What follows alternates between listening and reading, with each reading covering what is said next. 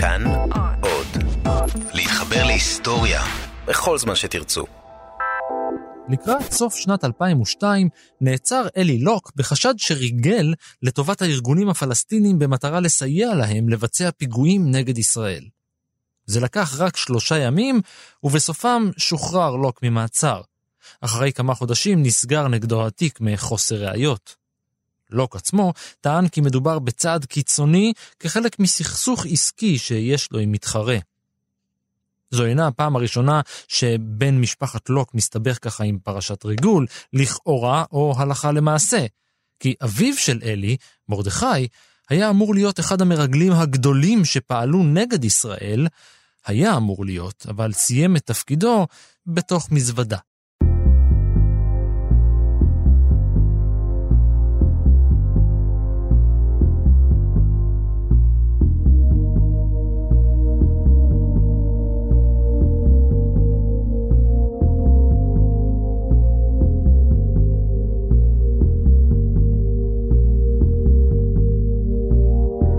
היי, אני רן מנהר ואתם על מנהר הזמן. מדי פרק אנחנו מספרים לכם על מקרה שקרה בעבר מזווית שכנראה עוד לא הכרתם. הפעם אנחנו יוצאים למסע חובק מדינות ממרוקו דרך ישראל, עזה, מצרים ואיטליה, ונשחזר את אחת מפרשיות הריגול המוזרות והמרתקות שידעה ישראל, פרשת האיש במזוודה.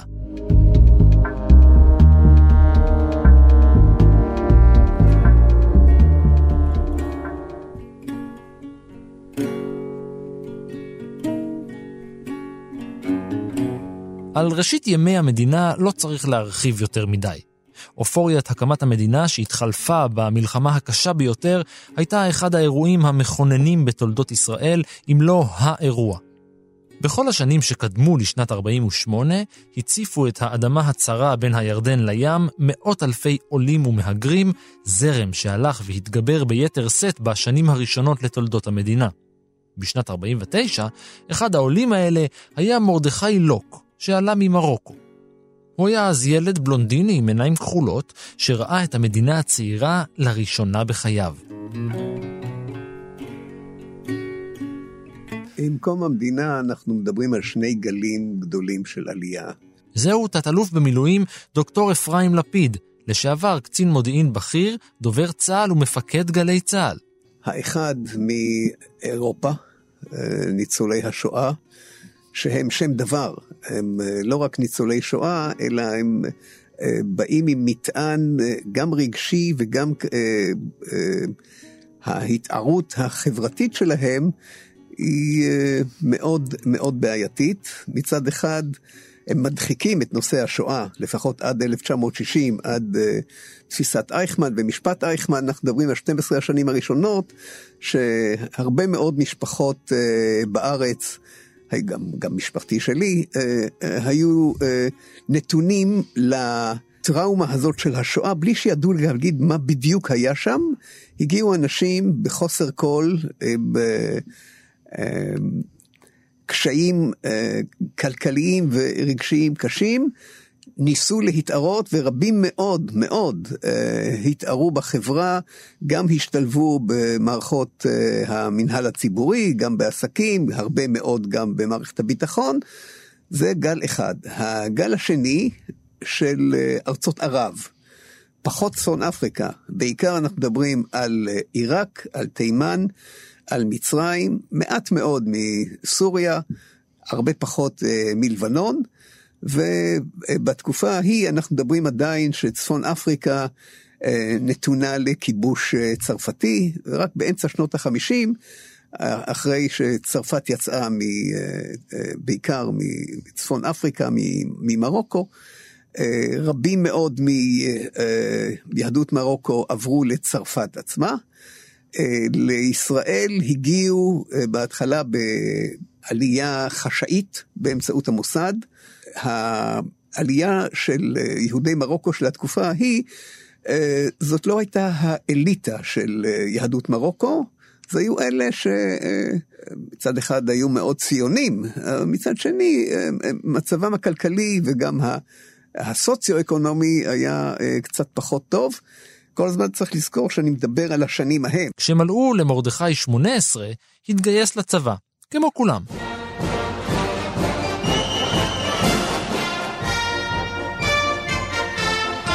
השירות הצבאי שלו אה, הוא לא משמעותי, וגם ההישג, כאן אולי צריך להסתכל על זה יותר מנקודת מבט של ה... הרי זה, זה אה, מתגייס מתנדב, זה לא אחד שעשו מאמץ לגייס אותו, אלא הוא עצמו התנדב, חשב שבדרך הזאת הוא יצליח גם לשקם את עצמו כלכלית ואולי גם אה, יוקרתית. אני לא חושב שהוא גם ידע להגיד לעצמו עד הסוף עד כמה המעשה הזה כרוך בכל כך הרבה סיכונים, כי לאיש, הנדוניה של האיש הייתה אפסית.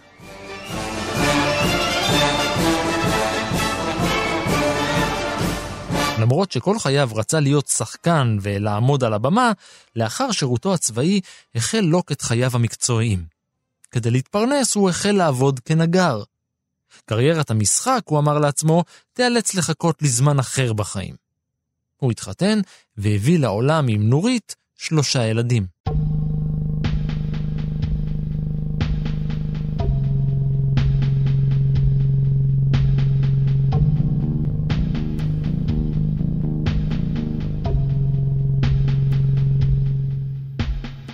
אלא שהחיים, המציאות, החברה המתגבשת בתוך כור ההיתוך הייחודי הזה, כל אלה דחפו את לוק לממש פן אחר באישיות שלו. הוא עטה על עצמו דמות חדשה. הוא הפך לעבריין. על פי הדיווחים בימים ההם, לוק הסתבך בפלילים והורשע בחמש עבירות שונות. בגיל 27, חיידק הבמה הצליח להתגבר עליו, והוא הקים סטודיו, בית ספר לריקודים סלונים.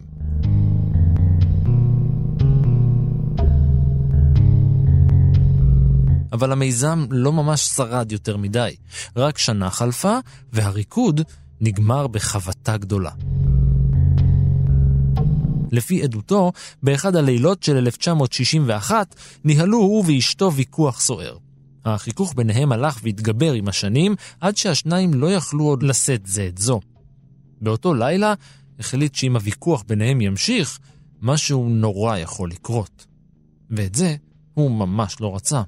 אז הוא עזב את הבית, ואת העיר, ואת המדינה.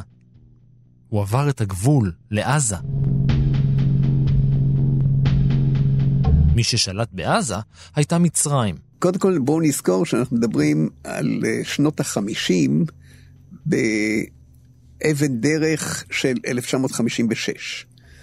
עד 1956, אה, קודם כל היחסים שלנו עם מצרים, מצרים הייתה האויב העיקרי, העולם הערבי שסיים את מלחמת העצמאות, את מלחמת מה שהם קוראים הנכבה של 1948-49, אה, אה, קיבל החלטה על סיבוב שני, מה שנקרא הרחלפניה בערבית.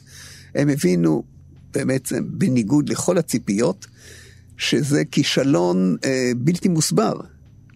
כך המלחמה הסתיימה, הם מקבלים את ההחלטה על סיבוב שני, אנחנו מכווצים, אנחנו ישראל, אנחנו מכווצים, אה, מחכים לסיבוב השני, ואז נקראת אה, בפנינו ההזדמנות לימים בלתי מוסברת, אבל אה, היא עובדה שהיא קרתה. מדינה בת שמונה, בשנת 56, אנחנו מדינה בת שמונה, מסכימה לצאת להרפתקה צבאית עם שתי אימפריות במושגים של אז, עם בריטניה וצרפת, כשהאינטרס האמיתי הוא בכלל האינטרס האירופי להחזיר לעצמם את השליטה בתעלה, אה, שהולאמה על ידי הממשל הצבאי החדש. צריך להזכיר שבמלחמת 48' מצרים הייתה עדיין מלוכה. פרוק היה מלך מצרים, רק ב-52 הייתה אה, הפיכה צבאית. ב-54 אה, מי שכבר עומד, זה כבר השני שעומד בראש השלטון שם, אה, עבד אל-נאסר, שהיה ב-48 היה קצין מודיעין בכיספלוג'ה, על יד קריית גת של היום. והוא מחליט, החלטה מאוד טבעית למדינה עצמאית, שאין שום סיבה שה... הנכס האסטרטגי הכי גדול שלהם, תעלת סואץ, יהיה בידיים זרות. והוא מלאים את התעלה. אה, ב-56 באים אלינו המצרים, הבריטים והצרפתים ומציעים לנו להיכנס, כמו שאמרתי, להרפתקה הזאת.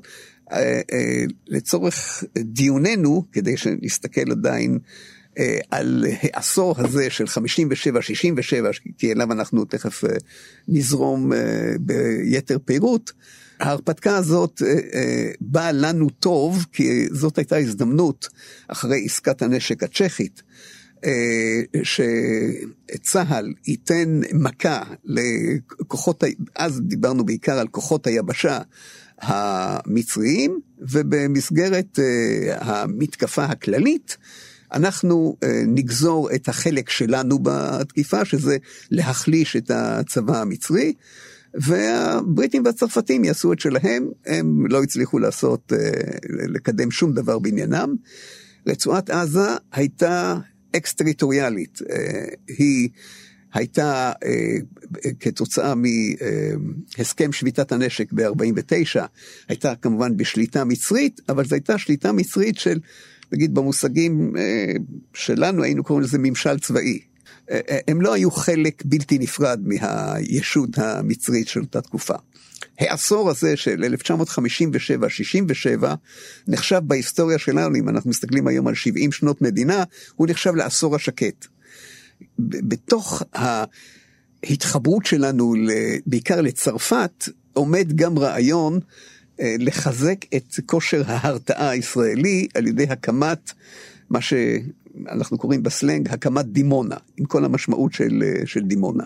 אחד באפריל 1959 אה, נערך תרגיל גיוס פומבי.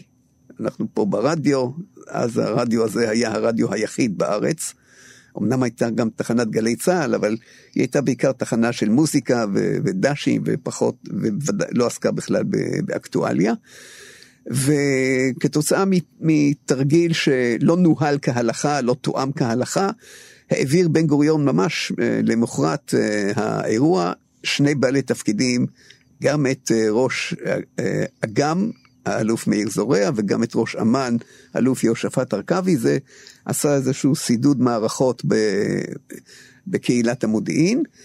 ואירוע שני שהיה בפברואר 1960, אה, הייתה כניסה של אה, טנקים, 500 טנקים מצריים לסיני, בהפתעה, המודיעין לא גילה את זה, וזה היה בשלוש שנים אחרי אה, מערכת סיני, אחרי שבמערכת סיני הסיום של המערכה היה הסכם שבו אנחנו מציבים, לא אנחנו אלא, שמציבים, האו"ם מציב משקיפים גם ברצועת עזה וגם בשארם א-שייח.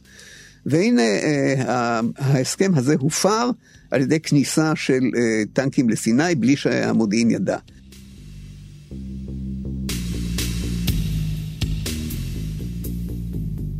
אולם בניגוד לגרסתו של לוק, בארץ החלו להסתובב שמועות שונות ומשונות, לפיהן הוא עזב את הארץ לא בגלל בעיות בבית, אלא בגלל שהסתבך בפלילים.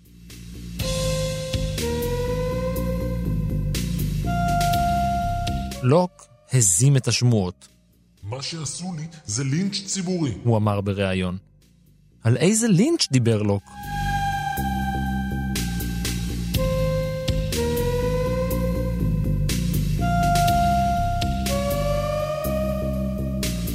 אין מדינה שששה שייכנסו אליה אנשים סתם ככה, בלי פיקוח. מסתננים ומשיגי גבול מהווים את אחד האתגרים הגדולים בשמירה על גבולות הריבונות של מדינה. משמר הגבול, ביקורת גבולות, רשויות, אשרות, פיקוח ומעקב, לא פשוט. דמיינו מה קורה כשמישהו מנסה לחצות את גדר הגבול כשהוא מסתנן לישראל.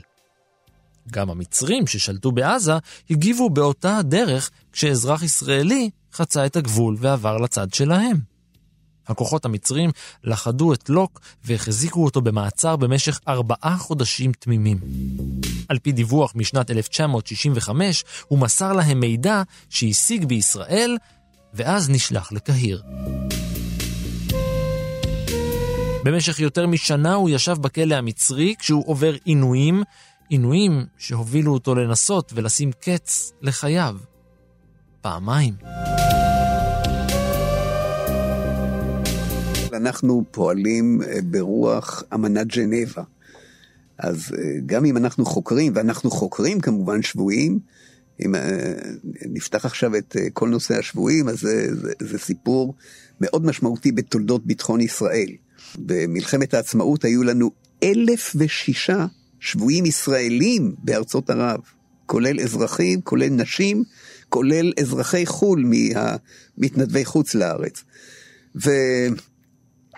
ולשמחתנו, באמת לשמחתנו, כיוון שהשבויים האלה היו בידי מדינות, בידי מצרים, סוריה, ירדן ולבנון, אז אה, בחסות הצלב האדום, ובעובדה שאצלנו, בידינו היו חמשת אלפים שבויים, הצלחנו להחזיר אותם מהר מאוד. גם ב-56 היו לנו, היה לנו שבוי אחד, אה, טייס, אה, והיו לנו כמה אה, עוברי גבול מקודם שעשינו חילופים איתם.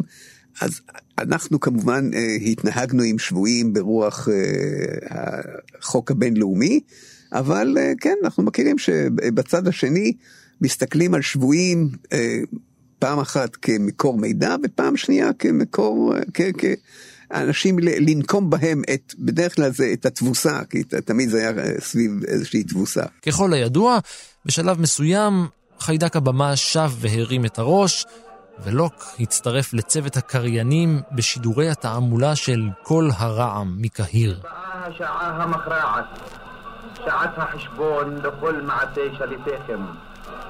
שליטיכם לא יועילו לכם. אתם סובלים כעת את תוצאות איומיהם. הרע"מ אה, זה אה, רפובליקה ערבית מאוחדת, אני מזכיר שאלה שלוש השנים של 1958-61, אה, עבד נאסר, מנהיג העולם הערבי, בכלל מחפש דרכים לאחד את העולם הערבי. אנחנו מדברים על, נגיד, בשלושים השנים הראשונות, אחרי 48', אה, העולם הערבי היה נתון להרבה מאוד אה, שינויי משטר. השנים האלה הם שנים של אה, איחוד ופירוד בעולם הערבי, וכל הרעם היה המסגרת, במושגים של היום היינו קוראים לזה לוחמה פסיכולוגית. ברדיו, שהיה אז האמצעי הדומיננטי, להזכיר לעצמנו, אנחנו מדברים עוד תקופה שהיא טרום טלוויזיה, וכמובן טרום רשתות חברתיות וטרום אינטרנט וכך הלאה. גם בארץ אה, האזינו, בעיקר אה, יוצאי ארצות ערב, האזינו גם לשידורים בערבית וגם לשידורים אה, האלה בעברית. הם היו נושא להומור ואפילו הייתי אומר ציניות, אבל מנקודת מבט של המצרים, זה היה אה, כלי תקשורת, אה, שאנחנו אה, גם ראינו את זה אחר כך במסמכי שלל שלהם, שכל הנושא של מה שהם קוראים בערבית תאוג'י מענווי, זה הכוונה אידיאולוגית, אה, אז כל הרעם היה אחד הכלים להפעלת, אה, במושגים שלהם, השפעה על התודעה של הציבור הישראלי. ב-1963 הוא הודיע למצרים שהוא מוכן לזה, ויש לו הצעה עבורם. הוא רוצה לחבור למודיעין המצרי ולהיות מרגל.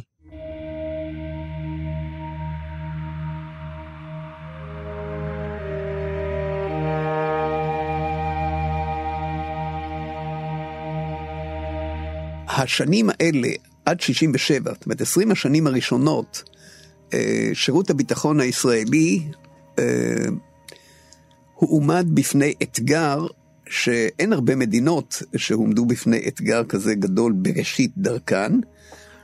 גם הסובייטים, ואני מדבר על ברית המועצות, ברית המועצות של אז, אה, זה לא רק רוסיה של היום, זה גם, אה, זה גם אוקראינה והונגריה ו, ורומניה ופולין, צ'כיה, צ'כוסלובקיה של אז. כל המדינות האלה הן תחת ההגמוניה המודיעינית של ברית המועצות, הן אה, מפעילות בישראל מאמץ מודיעיני בלתי מוסבר. בלתי מוסבר, כי גם היום כשאנחנו מסתכלים על זה ברטרוספקט, קשה להבין מה חיפשו בישראל. מדינה קטנה, כלכלה אפסית, אה, השפעה מדינית עולמית מאוד אה, שולית. אנחנו מדברים על תקופה שזה המלחמה הקרה בין הגוש המערבי והגוש המזרחי. כנראה שהם חשבו שאם הם יצליחו להשפיע על המשטר בישראל, אה, שהיה לו קשר טוב עם ארצות הברית, דרך יהדות ארצות הברית, אז זה איכשהו יקדם אינטרסים במסגרת גלובלית יותר של המלחמה הקרה, שישראל הייתה רק פיון קטן ב... אה, היו כמה אה, מרגלים בשירות הסובייטים בתקופה ההיא, עוד מעט אני אגיע לעניין הערבי, אבל המאמץ המרכזי של שירות הביטחון הכללי, אני מזכיר ששירות הביטחון הכללי בתקופה הזאת עדיין אה, אה, הוא ארגון, לא רק שהוא סודי, אלא גם עצם קיומו לא מוכר. אבל ה... לימים אנחנו יודעים כמובן שהם אה, פעלו אה, הרבה והיו כמה וכמה אה, מרגלים, יהוד, חלקם יהודים וחלקם לא יהודים ששוגרו לכאן. היה לנו זאב אבני, דיפלומט של משרד החוץ, ש, שנתפס ב-1956. היה סובייטי בשם יולין, שגם הוא נתפס ב-56, ב-57 נתפס פולני אה, בשם לוי לוי, שהצליח להגיע בשירות הביטחון הכללי לתפקיד באגף המבצעים, זה היחיד, ואנחנו מקווים שזה באמת הראשון והיחיד עד, עד היום, ש, שהצליחו להחדיר אותו עד לשירות הביטחון, והשיא של זה היה ב-1961, אה, ישראל בר, אה, שהיה סגן אלוף, היה בלשכת שר הביטחון הישראלי. זה הישג אה, מודיעיני ממדרגה ראשונה, כמובן שההנבטה שלו הייתה לאורך זמן, חשדו בו, היו רבים שחשדו בו, אבל בן גוריון נתן לו גיבוי מלא, באמצע היה לנו גם פרופסור קורט ציטה מה, מהטכניון. הסובייטים כולם הפעילו, כמו שאמרתי פה, אה, מאמץ אה, מודיעיני גדול, אה, עם מרגלים שרבים מאוד חשפנו, אני מקווה ש... את, את רובם חשפנו, אף פעם לא נוכל להגיד שאת כולם. ב-67' כל, כל המדינות האלה, חוץ מרומניה, ניתקו את היחסים איתנו, אז זה גם שיבש להם קצת את הפעלת הסוכנים. המאמץ השני של שירות הביטחון היה לסכל מודיעין ערבי. גם מצרי וגם סורי, אלה היו בעצם העיקריים. מהירדנים לא ראינו אה, אה, מאמץ מהסוג הזה, היו להם דרכים אחרות, כי הקשר שלהם עם הגדה המערבית היה, אה, אה, הגדה המערבית עם, עם היישובים היהודיים היה מאוד מאוד הדוק. היו לנו אה, שלושה, אה, נגיד, שלושה אירועים בהקשר הזה של המצרים מול, ה, אה, מול הישראלים בתחום המודיעיני. האחד זה אה, בחור, בחור, כן, אדם בשם אה, יעקוביאן, ארמני, שנתפס ב-63, נשפט ל-18 שנים על סיוע למצרים. השני זה שמואל סמי ברוך, גם כן איש עסקים שריגל לטובת מצרים, גם הוא נתפס ב-63, גם הוא נשפט ל-18 שנות מאסר. השלישי זה מרדכי לוק, שאנחנו עוד מעט נרחיב עליו עוד פעם את הדיבור.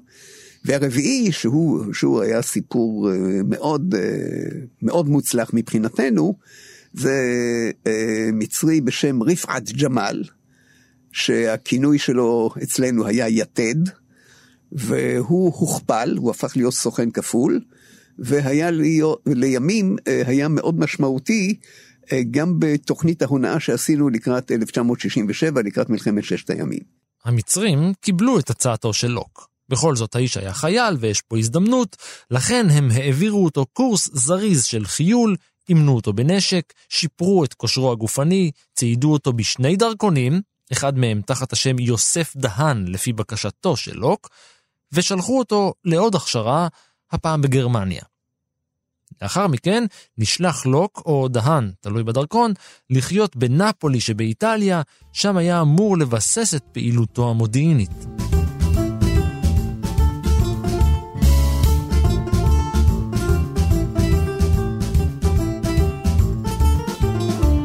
כשאני אומר שחשפנו ארבעה סוכנים אה, מצרים, צריך להבין ש... זה, זה לא קורה אה, מהיום למחר, זה אומר ששירות הביטחון הכללי בתקופה של אז, אני מזכיר לעצמנו, זו תקופה שהמאמץ המרכזי בחברה הישראלית היה אז על הממשל הצבאי, ש, שבוטל ב-66. הייתה להם באמצע גם אה, פעילות, אה, אפשר לומר בהחלט אינטנסיבית, גם במגזר היהודי, והמאמץ, זה היה בתוך ישראל, ושני המאמצים של סיכול ריגול חיצוני, האחד זה מול ברית המועצות וגרורותיה, והשני אה, מול העולם הערבי, שתיארתי פה את ארבעת המקרים המצריים. המודיעין המצרי אה, פעל באמצעות שלוחות שלו באירופה. השלוחה באיטליה הייתה שלוחה מאוד דומיננטית. אה, איטליה הייתה ארץ נוחה, מהמון בחינות ארץ נוחה, היא גם קרובה, גם ים, גם אוויר, גם ערים שונות, מנטליות נוחה, גם שלטונות קואופרטיביים. אז שם הייתה שלוחה, אה, אה, הנספח, אנחנו ראינו את זה נספח צבאי, כן, אבל בעצם המילה נספח צבאי הייתה כיסוי לפעילות של המודיעין המצרי, והעובדה שזה נפולי, זה נובע משיקולים מבצעיים איפה יותר נוח, כי ברומא נתונים למעקב יותר הדוק של השלטונות המקומיים, אז לכן אה, זה, זה מקובל מאוד שכשאתה מפעיל אה, סוכן, אתה לא שם את כל הביצים במרכז המדינה. המצרים המתינו למוצא פיו של הסוכן החדש שלהם. איזה מידע הוא יביא? מה נלמד עוד שלא ידענו? מה תהיה ידיעת הזהב שלו? הם המתינו. והמתינו, והמתינו, אבל הסבלנות שלהם אזלה ממש ממש מהר.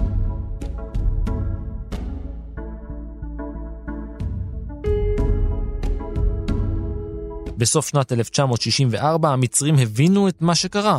הם בלעו את הפיתיון שטמן להם הסוכן שלהם, אבל לא עמד מאחוריו כלום. הוא לא סיפק את הסחורה.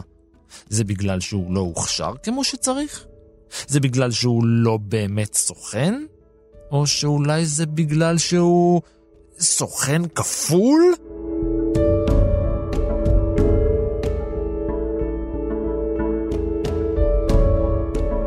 המצרים ממש נבהלו.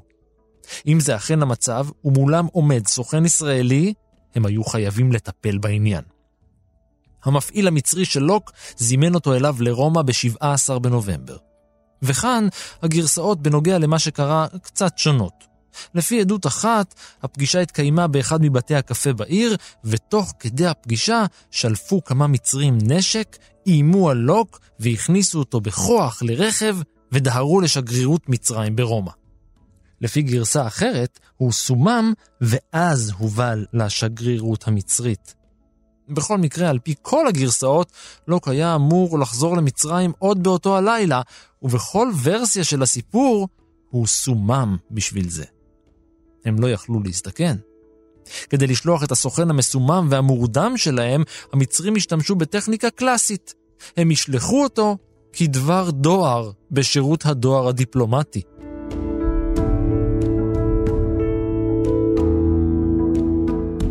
בואו נזכור שאנחנו מדברים על תקופה שהעברת מסרים הייתה בשתי דרכים. האחת זה במברקים, בדרך כלל אה, במורס, בתקופה ההיא במורס, בתקופה יותר מאוחרת זה כבר הפך להיות טלפרינטר, טלקס, והדרך השנייה זה העברת אה, חומר אה, כתוב, רב, שהדואר הדיפלומטי זה, זה, זה מושג בינלאומי מאמנת וינה שנתנה הגנה לנציגויות הדיפלומטי, הדיפלומטיות השונות.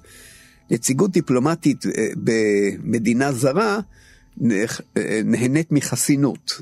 חסינות גם של האנשים, גם של המתקן וגם של ה...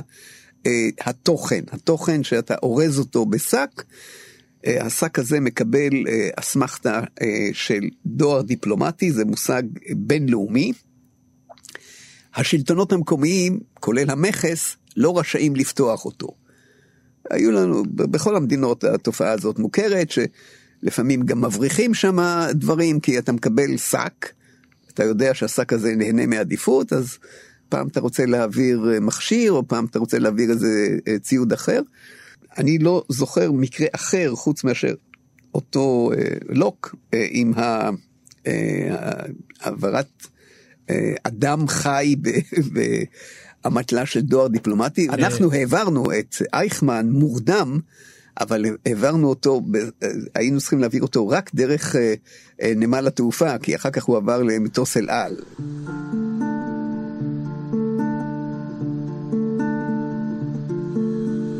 בלילה הוכנס לוק מעורפל החושים אל תיבה גדולה, ידיו כפותות ורגליו מקובעות לדופן התיבה. כדי להגן על ראשו, גם הוא חובר בקסדה מיוחדת לתיבה. הארגז הגדול סומן כדואר דיפלומטי, וכל הכבודה עשתה את דרכה אל נמל התעופה דה וינצ'י שברומא. טיסת יונייטד ערב איירליינס 784 הייתה אמורה להוביל את המזוודה הדיפלומטית הזאת ישירות אל משרד החוץ בקהיר. כצפוי, פקידי המכס האיטלקים וביקורת הגבולות ברומא לא בדקו את המטען הדיפלומטי, והארגז מזוודה עשה את דרכו אל בטן המטוס על ידי סבל, וכששני מצרים מלווים אותה. אלא שבדיוק אז קרה משהו לא צפוי.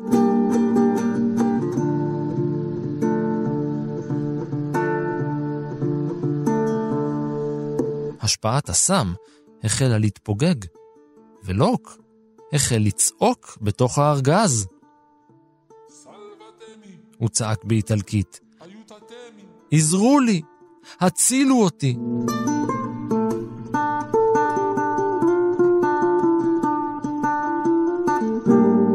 אחד הסבלים שהוביל את המטען אל המטוס שמע את קריאותיו של לוק והיה בטוח שמדובר באזרח או דיפלומט איטלקי שנחטף על ידי ערבים. מחשש לגורלו, הוא החליט לעשות מעשה. אבל רגע לפני שהוא עשה משהו, שני המצרים שליוו את המזוודה תפסו אותה וברחו איתה אל הרכב איתה הגיעו.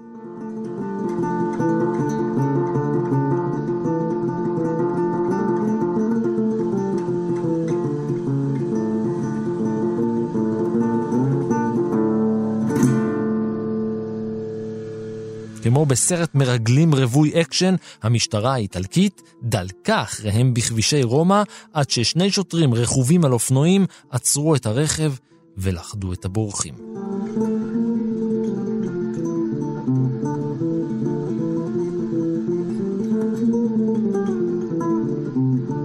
שני המצרים נעצרו, והארגז הובא ל la questura, מטה המשטרה ברומא.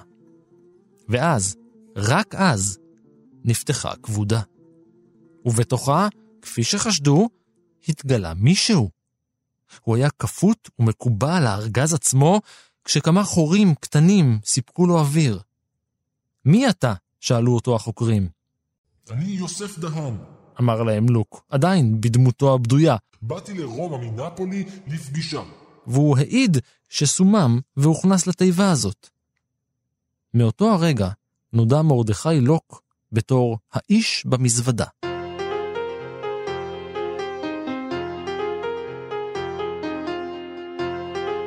שני מלוויו של לוק, הדיפלומטים המצרים שנעצרו יחד עם הארגז, שוחררו לאחר שהתבררה זהותם. הם אמנם שוחררו ממעצר, אבל הם לא שוחררו לחופשי. שניהם היו בעלי תפקידים בשגרירות המצרית, וממשלת איטליה הכריזה על כל אחד מהם כפרסונה נון גרטה, אישיות בלתי רצויה. קודם כל זה חוזר למה שתיארתי קודם לגבי החסינות, עובדה שלא יכולים להעמיד אותם לדין, כי אה, הם נהנים ממעמד אקסטריטוריאלי כזה, הם, אה, למרות שהם עשו עבירה במושגים של אה, איטליה, הם עשו עבירה, אז האיטלקים, כמו שמקובל גם בנסיבות אחרות, עד היום אנחנו מכירים את זה, גם בין ארצות הברית לרוסיה, זו תופעה מאוד מוכרת. כשתופסים מישהו, אזרח זר, בעל דרכון דיפלומטי, הדגש הוא דיפלומטי, זה לא מספיק שהוא אזרח זר. הוא נהנה מחסינות, שפירושו שלא רשאים לעצור אותו, וכמובן לא רשאים להעמיד אותו לדין, ואז הוא מוסגר אה, אה, לשלטונות המקומיים, מוסגר במעמד של פרסונה נון גרטה, זה פשוט הביטוי הלטיני לאישיות בלתי רצויה, אין לך מה לעשות אצלנו. אבל לוק לא שוחרר. החקירה שלו רק התחילה, והוא סיפק לחוקרים תשובות, איך לומר, לא משהו. למשל, הוא סיפר להם שהוא בכלל הגיע לפגישה כדי לדרוש העלאה בשכר, בתור מרגל, של מצרים, אחרי מתקנים של נאט"ו. החוקרים האיטלקים לא היו מטומטמים. למה שהמצרים יסתכנו בחשיפה של פעולה כזאת בשביל מישהו כזה? הוא לא יכול להיות זוטר עד כדי כך. גם האיטלקים הגיעו לאותה המסקנה כמו המצרים. הכי הגיוני מבחינתם זה שהדהן הזה היה סוכן כפול ישראלי, וזו הסיבה שבגללה הוא נחטף. ואת האמת, טוב שהם חשבו ככה. כי ב-24 בנובמבר הוסגר לוק לישראל, ולא למצרים. אה, אם, אם לא הייתה לנו מערכת יחסים טובה אה, בין, בין אה, גם שירותי המודיעין וגם שתי המדינות, אז יכלו, אוקיי, את המצרים גירשו לארצם, ויכלו את האיש הזה להגיד, אוקיי, אתה חופשי, תלך לגורלך. לא, הם העבירו אותו לישראל, בישראל הוא גם עמד לדין, ואת כל ההמשך שאתה מכיר. לוק נעצר, וכבר למחרת הובא בפני שופט. במשך שלושה חודשים הוא העביר את זמנו בין חקירות ומעצר, ובפברואר הוגש נגדו כתב אישום. הוא עמד לדין בגין יציאה מישראל ללא אישור, מסירת ידיעות סודיות לאויב, פגיעה בביטחון המדינה, קשירת קשר ועוד סעיפים. כתב האישום בסופו של דבר, אם מסתכלים עליו, אה, היה מינורי, מכיוון שה... הנזק האמיתי, כשאנחנו מעמידים לדין, אנחנו, זאת אומרת השלטונות, כשמעמידים לדין מרגל, יש לזה בעיקר גם ערך הרתעתי. זה לא רק להעניש את האיש, שזה מובן, אבל גם ערך, תראו, אה, לא כדאי להסתבך. וגם הדוגמאות שנתתי קודם, אנשים אה, נשפטו ל-18 שנות מאסר במושגים של אה, גם סמי ברוך, גם יעקוביאן, וגם מרדכי לוק, בסוף אם אנחנו בודקים את התרומה המודיעינית שלהם למודיעין המצרי, הייתה מאוד שולית, והנזק שהם גרמו לישראל היה גם הוא שולי, אבל עצם העובדה שמישהו פועל, אזרח ישראלי פועל אה, בשירותם של אויבינו, של האויבים, אז ברור שהוא עומד לדין, וברור שאם היו כאן נסיבות יותר חמורות, שהמידע שהוא מסר היה יותר אה, משמעותי, אז אה, כנראה שגם העונש היה אה, חמור יותר. אבל לוק טען כי זה ממש לא מה שהוא עשה. שהוא עזב, כאמור, בגלל סכסוך משפחתי, שמה שהוא סיפר למצרים היה לא יותר מהטעיה ואחיזת עיניים, שהוא עבד על המצרים, וכלל לא התכוון לפגוע במדינה. לא העברתי מידע מסווג או מידע ביטחוני רגיש, הוא אמר. אבל בית המשפט חשב אחרת. אחרי חצי שנה של משפט הגיעה ההחלטה. הוא דווקא כן ידע מה יקרה בעקבות המידע שמסר. והמידע כן היה רגיש. הוא היה בקשר עם סוכנים מצריים, ובכך מימש את קשירת הקשר. הוא הורשע בכל סעיפי האישום ונידון ל-13 שנות מאסר. לאחר ערעור הופחת העונש לעשר שנים, לאחר ניקוי שליש על התנהגות טובה, האיש במזוודה ישב בכלא במשך שבע שנים. אני פטריוט שאוהב את המדינה ומוכן לעשות הכל למענה. הוא טען בשנת 91. לא בגדתי, רק רציתי לצאת מהגהנום שהיה לי במצרים. לדבריו, כשיוסר החיסיון מעל הפרטים במקרה הזה, התברר כי הוא אמר את האמת. עשו לי משפט ראווה. הוא אמר. זוכרים את האירוע בעיקר בגלל הכינוי הזה, האיש במזוודה. כי אם תשאל היום, נגיד אפילו את הוותיקים, אז את האיש במזוודה זוכרים, אני לא בטוח שזוכרים את יעקוביאן, לא בטוח שזוכרים את סמי ברוך, וודאי שלא את רפעת ג'מאל ש... שתיארתי קודם, זה פיקנטי.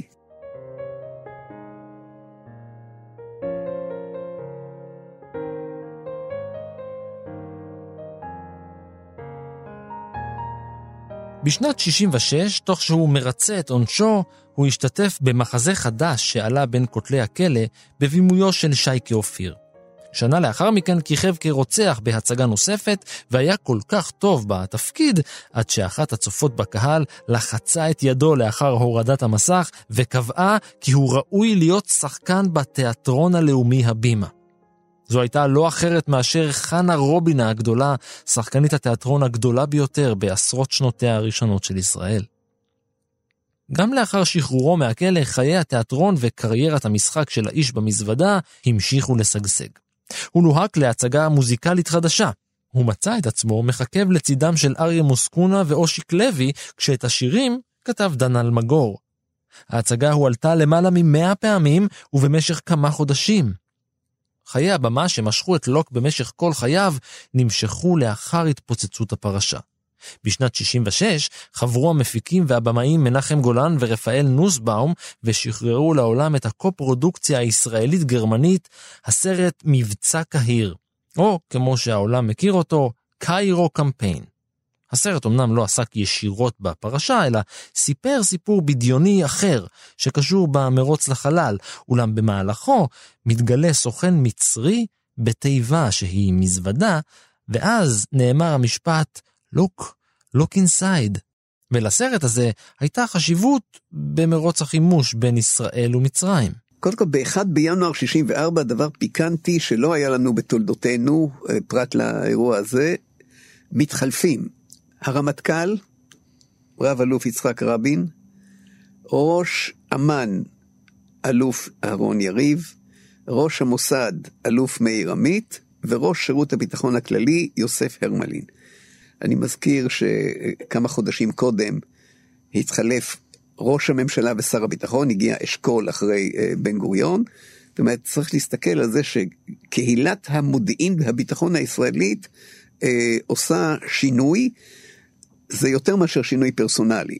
באותה, אה, באותו ינואר 64 נערכת לראשונה ועידת הפסגה הערבית באלכסנדריה, עם אותו עבד נאסר שהזכרנו קודם בהקשר אחר, אותו עבד נאסר אה, רוצה להקרין את עוצמת השפעתו על העולם הערבי ומקיימים לראשונה לימים, ועידת פסגה זה, זה כבר מושג מוכר, אבל אז זה היה אה, פעם ראשונה. הוועידה מתקיימת באלכסנדריה ומחליטה שלוש החלטות מאוד משמעותיות שרלוונטיות לסכסוך הישראלי-ערבי של אז.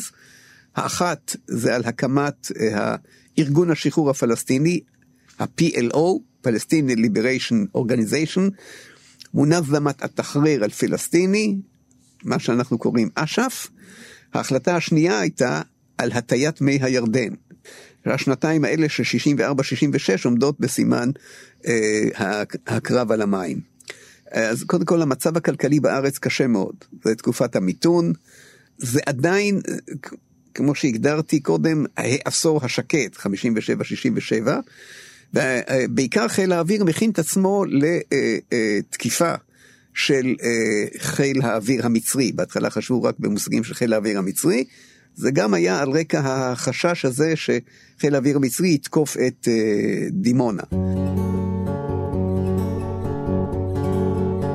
בימים ובשבועות הארוכים בהם נעלם למצרים, המצב בבית משפחת לוק הלך והידרדר, והמשפחה התפרקה לחלוטין.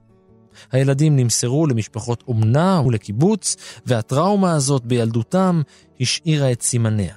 במיוחד בבן הגדול אליהו. גם אלי לוק הסתבך בחייו עם החוק. בתחילת שנות ה-80, כשהיה בן 25, נשוי ואב לשתי בנות, הוא נעצר בגין החזקת סמים וריצה עונש מאסר. גם משפחתו שלו החלה להתפורר. אולם, באורח פלא ובאמצעות חוזק ותושייה נפשית אדירה של אשתו האוהבת של אלי, הם צלחו את המשבר, ובמהלך העשור שלאחר מכן התרחבה המשפחה. אלא שבסוף האייטיז נעצר אלי שוב וקיבל מאסר בן שלוש שנים בגין החזקת אמצעי לחימה והוצאת נשק מצה"ל. ושוב, גם משפחת לוקה השנייה התמודדה עם היעלמותו של אב המשפחה. וגם במקרה הזה היו לכך השלכות על הילדים. אחד מהם הוא השחקן והמחזאי צחי לוק, נכדו של מרדכי.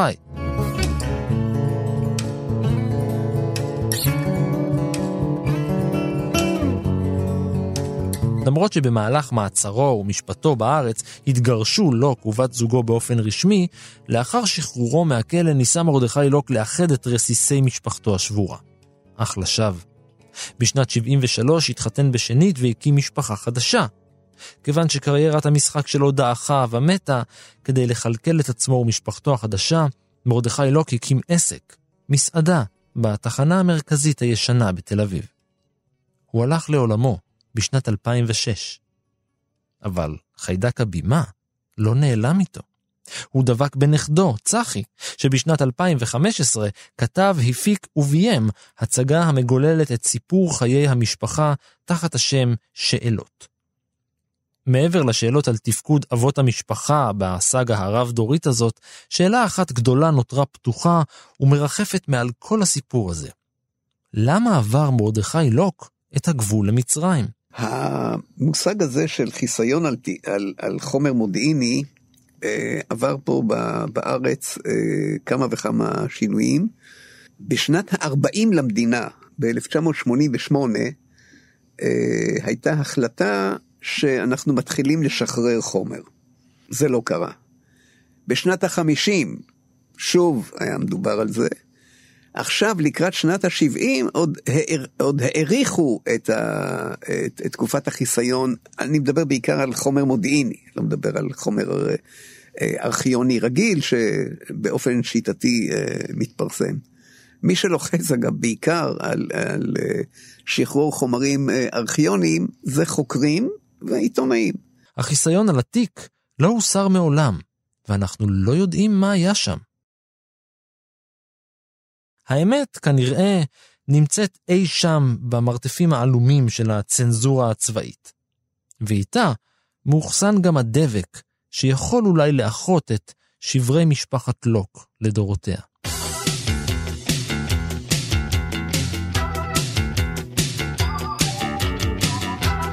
ועד כאן מנהר הזמן להפעם. תודה לאפרים לפיד, תודה גם לאור מנהר שעבר את הגבול והיה על ההפקה, ולניר גורלי שאוחסן במזוודה והיה על העריכה.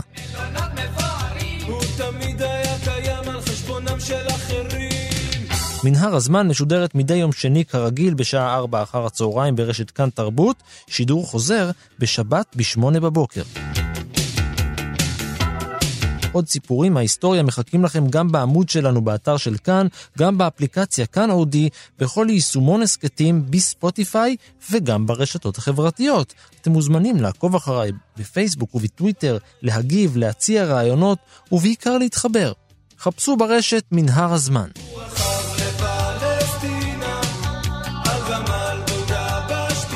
אני ערן מנהר, נשוב וניפגש בפרק הבא. במסווה של שכתוב